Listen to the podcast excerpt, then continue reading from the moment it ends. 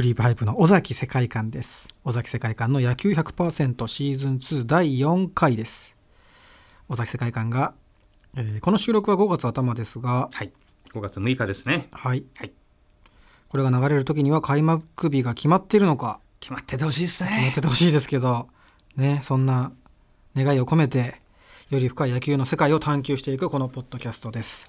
アシスタントはこの方です。はい。早く球場で絶叫したいスポーツ実況を普段やっております。日本放送アナウンサー、煙山光則です。さあ、このシーズン2、あっという間に最終回と。早いですというね。ことになりました今回もオリックス日本ハムヤクルトで活躍された大引啓二さんにお話を聞いてまいりたいと思いまあすの野球見てて、ヤクルトが負けてる時は、早いんですよね、試合が進むのが。負けている時は早い、で、勝ってる時は、試合進むのが遅いなっていううなんですか？印象が。あそれはこのまま勝ってくれって思って見てるからってことですか、そうなんです。今日は早いあですね。ー。今日は早い、はい。で幸せな時間がた早い幸せな時間はい。で早いのもあるんですけど、はい。やっぱ負けてると思うんですよ。負けてる。緊張しちゃって、そうなんですよ。だから、いやいい質問してると思うんですそうですか？最終回ちょっと、あの逆転できるように頑張りたいと思います。さてシーズン2最後のテーマは大引さんのプロでのキャリアにちなんだこちらです、セ・リーグとパ・リーグの違いとは？それ何ですか今の？いやちょっとごめんなさい。やめた方がよかったですか、ね、いや、よこいいですね、それ。ええあの、EX ダーリンという、あ、なるほど。歌を歌ってくれたんですね。はい、すみません。取り直した方がいいですかや、いいです、いいです。いや、なんか、川柳を読み上げたのかと思って。あの歌いたくて。なるほど。はい。違いとはじゃなくて、まあ、ちょっと変えちゃいましたけどね歌詞も。ということで、まあはいもう行きましょう、えープロ入りはパ・リーグ。引退はセ・リーグ、うん。え2つのリーグを知ってらっしゃる大引さんにはい。聞いていきたいと。だってあれですよね。こう皆さんが知っているわけじゃないですもんね。セ・リーグだけパ・リーグだけで現役を終える方もたくさんいると思うのでこの話聞けるのは貴重ですね、えーぜひ今回もよろしくお願いします、はい、よろしくお願いします。えー大引さんはまず最初はパ・リーグですよね、はい。はい、6年間オリックスでプレ6ーさせてもらいま年間ということはじゃあほぼ半々ということですか？す。いや、えやっぱパ・リーグのが、はい、パ・リーグトータル8年、8年セ・リーグ5年ですね。はい。どうなんですか？もうあのいきなり聞くのはあれですけどはい。パ・リーグとセ・リーグの違いというのはあーそうですね。やっぱり力があるのはパ・リーグだったかもしれないですね、やっぱり。うん。やっぱり交流戦で勝てないですもんね、セ・リーグのチームはなかなか。ピッチャーすごい良かったですかね。オリックスいた時は、どのチームにも絶対的エースが、はい。この人が投げたら勝てるみたいな。うん。ダルビッシュ君だったり、涌井君、成瀬、金子さん、杉内さん、和田さんだとか、たくさんいたような気がするんで、うん、いわゆるスーパーエースっていう。スーパーエースですね。人がいましたね。マー君もそうですよね。はい、なん。かやっぱ DH のあるパ・リーグで、ピッチャーが打席立たないはい。パ・リーグで、あれだけの防御率うん。を残せるっていうのは、やっぱり並大抵のことじゃなかったと思うんですけどうん。ね。やっぱり DH が影響してるんですかね、その分レベルも高い。その DH が立つあの入るってことは、それだけ打線に厚みも出ますし、よね。また当時、まあ、今でこそセ・リーグもあれになりました、その予告先発、当はい。時、パ・リーグだけしかなかったんあですよね、そうですよね。だから要するに明日、明日ダルビッシュが投げるぞってなったら、ある程度、その左打線を並べることも可能だったと思うんですよ。はい。それにもかかわらず、やっぱり当時の、まあ、エースと呼ばれた人たちうは、んそうそうたる成績を、はい、そうですよね。されてるわけですから、すごかったなって思いますね。打球なんかもなんかす速さとかがすごかったようなイメージがパリーグの方がですか？なんバッターがの打球の速さとあそういう意味で守備の方でもちょっと受ける感じって違いました、うーん、そうですね。最初、セ・リーグ来た時は、やっぱりあまり対戦したことない選手たちだったので、ーはい。うん、やっぱ最初苦労したかもしれないですけど、うん。そう打球のスピードとかあんまり感じたことはなかったですかね。はい。そこまではないと、ううんん、やっぱりそのパ・リーグ、やっぱボールも速かったと、ピッチャーのボールも速かったので、要はその強いまっすぐに対して打ち返すだけのスイングだったとか、うん。はい、あったと思いますけど、打撃力があったような気がしますけどね、うん。の方が。そこからセ・リーグに移籍するときに、はいセ・リーグのチームに移籍するときにどれぐらい準備をしたんですか？対戦相手が変わって全くこう、はいはいはい。一から始まる一からではないかもしれないですけどそうですね。具体的にまずやっぱり、はいあの、まず自分のチチームのピッチャーの力量を知ることですよね。はい。今までセンター返ししかできなかった、しかって言ったらおかしいですね。はい引っ張ることのできなかったバッターでも、はい引っ張ってくること可能かとか、とかそういうのをちょっとシミュレーションしたりとーか、はあとは、そうですね、セ・リーグの方が土の球場多いんですかね。ん屋外、はい。その球場に合わせたうん守備とか、あの傾向とかも頭に入れて入れとかないといけなかったかなっていうのは思いますけどね。はい。実際にセ・リーグに行ってから、はい。慣れるまでどれぐらいかかかったんですか？えー最初そうですね、やっぱ半年はかああ、かやったんじゃないっぱ結構そうですよね。はい。一周するくらいですかね。はい。カード。はい。ああそうですね。山さんは大引さんとかそのパ・リーグ時代の取材はあったんですか？まあ、ほとんどないですね。実況したりしたことはあったと思いますけど、はい。はい。大引さんが日本放送の番組で以前、はい背とパの違いについて聞かれたときに、はい。パ・リーグは真剣さの中にも笑いがあるって言ってたと、間違いなく言ってたと思うんですけど、はい。それがあの完全に回収される前に終わったんですけど、気になってたんですよ。江本さんとの、はい、江本武則さんとの番組で、はい。すごく気になってるんですけど、そうなんですよ。ヤクルト対談決まって、はい。最後もう一回、あの、この年齢になったんで、もう一年くらいパリーグではい野球できたらなっていう、あの、なんていうんですかね、そう、真剣さの中に笑いがあるような、うん。まあ、特にオリックスでの6年間が長かったもんですから、はいまあ、厳しさの中にも楽しさがあったなっていうのを、もう一度ね、経験したかったなっていうのはありましたけど。うん。はい。でもやっぱりその厳しさがもちろんあるんですよね前提に。パ・リーグありますよもちろんもちろろん。真剣勝負ですか。ら。ん。はい。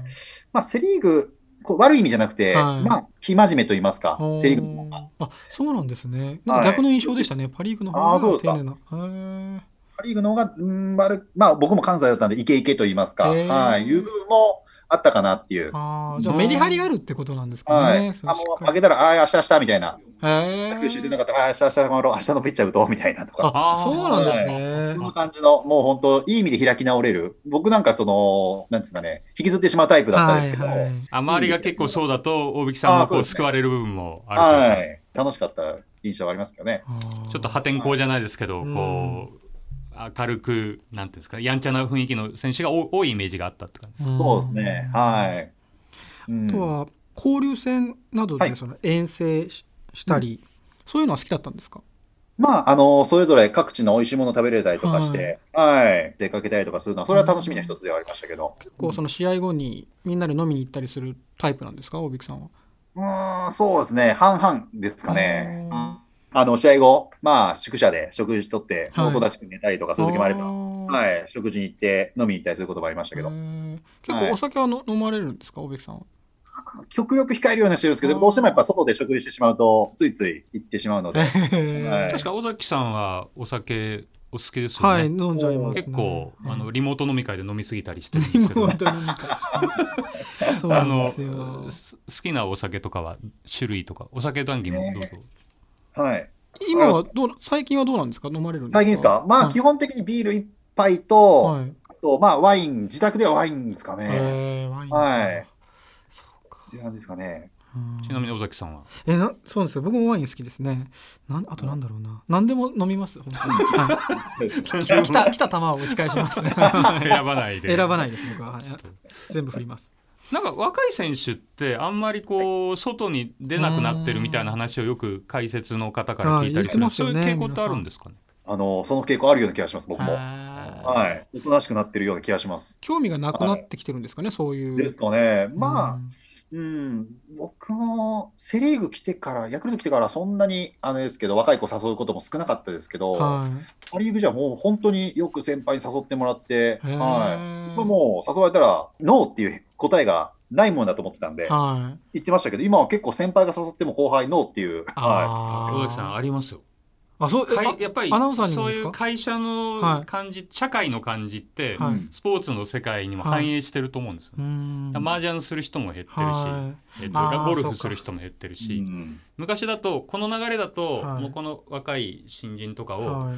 絶対連れて行っておごらなきゃいけないなっていうあるじゃないですか。はいはいはい。でもそうあお金大変だなとか思った時に、はいその子たちがもう明らかに帰りたさそうな 空気を出してるんですよ。まあ助かった助面もあるけかったってとどこもある。ね寂しくもありますよね両方ありますね。なんで仕方ねえなと思ってたこれ最近初めて感じる 感じですね。はい大引さんがヤクルトの中でこうじゃあご飯行こうかって誘ったりしてた選手はちなみにどんな選手ですか？やっぱ結局、ヤクルト来てからも、はい。本当に同世代の人たち行くことのがあ圧倒的に良かったですね。あー坂口さんとか。か、あと近山さん。藤さん、あ近藤さん。あオリッはいクス。オリックスが一緒なんオリッでクス、はい。若い子誘うよりも、おごってくださいみたいな感じで。えー、あったんですか？ヤクルトでも。ヤクルトでも、はい。へ。えはい。そうそうなってきてるんですねちょっとあのこの流れとは全はい。くちょっと流れ違うんですけど、はい。あの 実は前回のファシーズン1で、はい。えーいろんなこう数字のデータの人に来ていただいたんですよ。あはい。デルタのはい。はい、デルタのユースケさんですね。はい。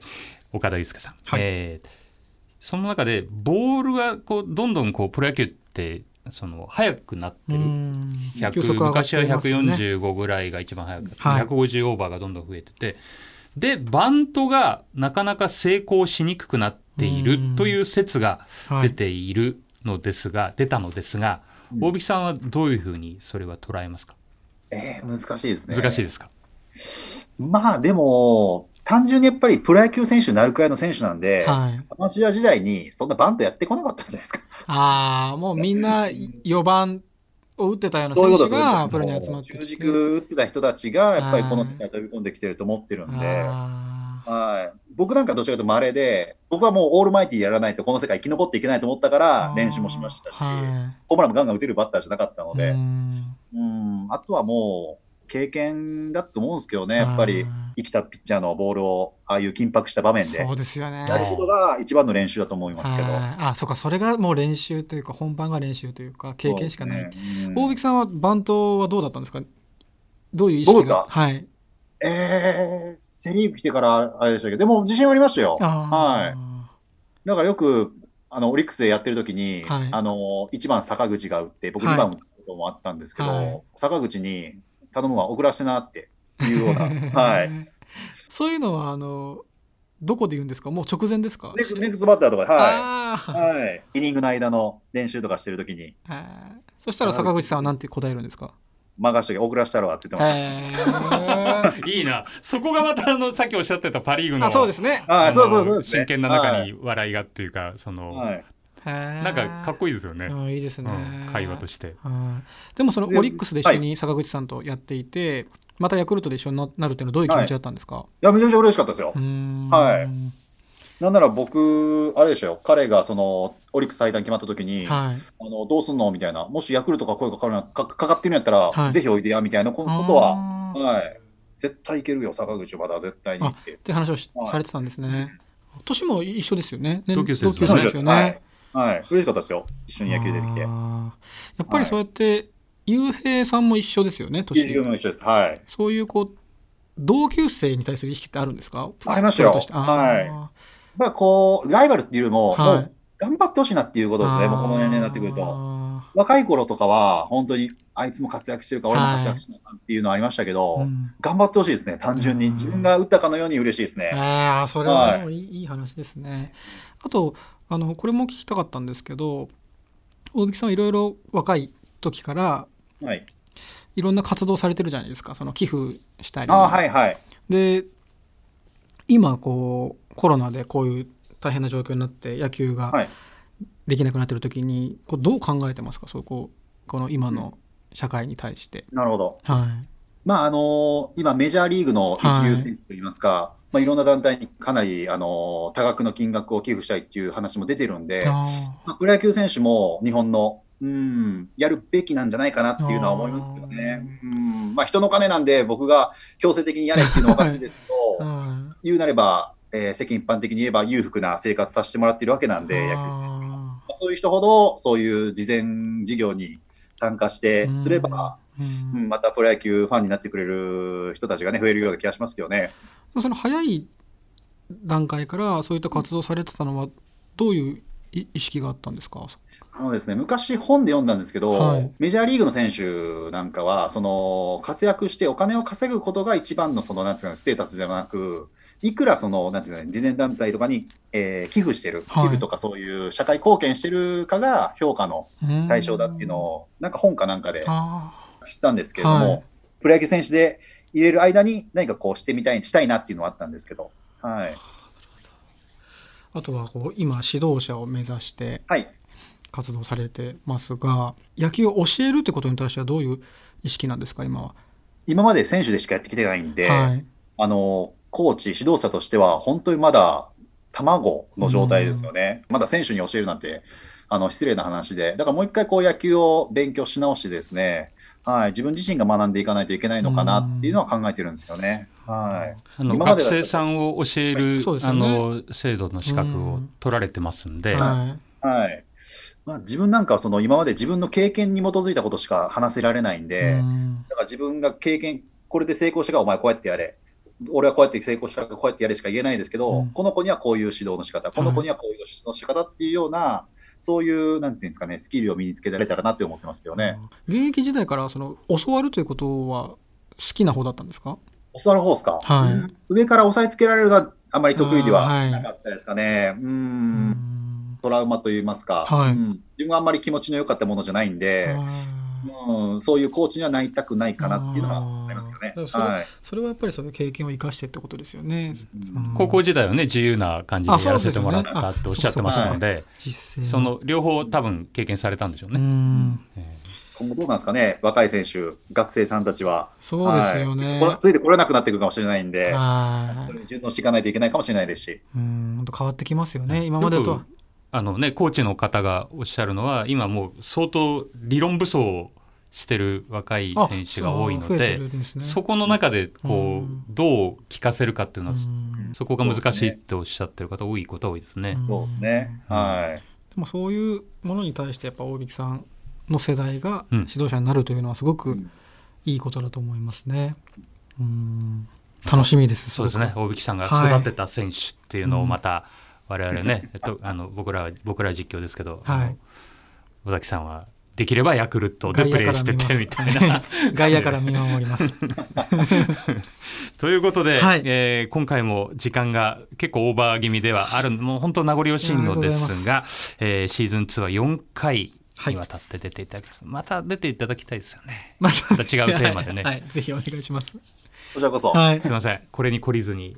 はい。こちらこそよろしくお願いします。お願いします。はいということで今回は大引啓二さんにゲストでご出演いただきました。はい、最高な時間でした。あありがとうございましたり。がとうございました。はいこちらこそありがとうございました。さあ、えーということでエンディングですね。はい今日も長くなりましたが、えーもう止まりませんでしたね話が。止まりませんでしたね、本当にもう、えークリーパイプ尾崎世界観の野球100%シーズン2もいよいよ終わりですはい、えー今度はどんなテーマになるのか。どんもうだねいぶねこんだけお話を伺ってはい。あるんですか、見つけてこなきゃいけないですね。ね、シーズン3ははいどういう風になるのか、えーぜひお会いしたいと思います。ここまでのお相手はクリーパイプ尾崎世界観と日本放送煙山光則でした。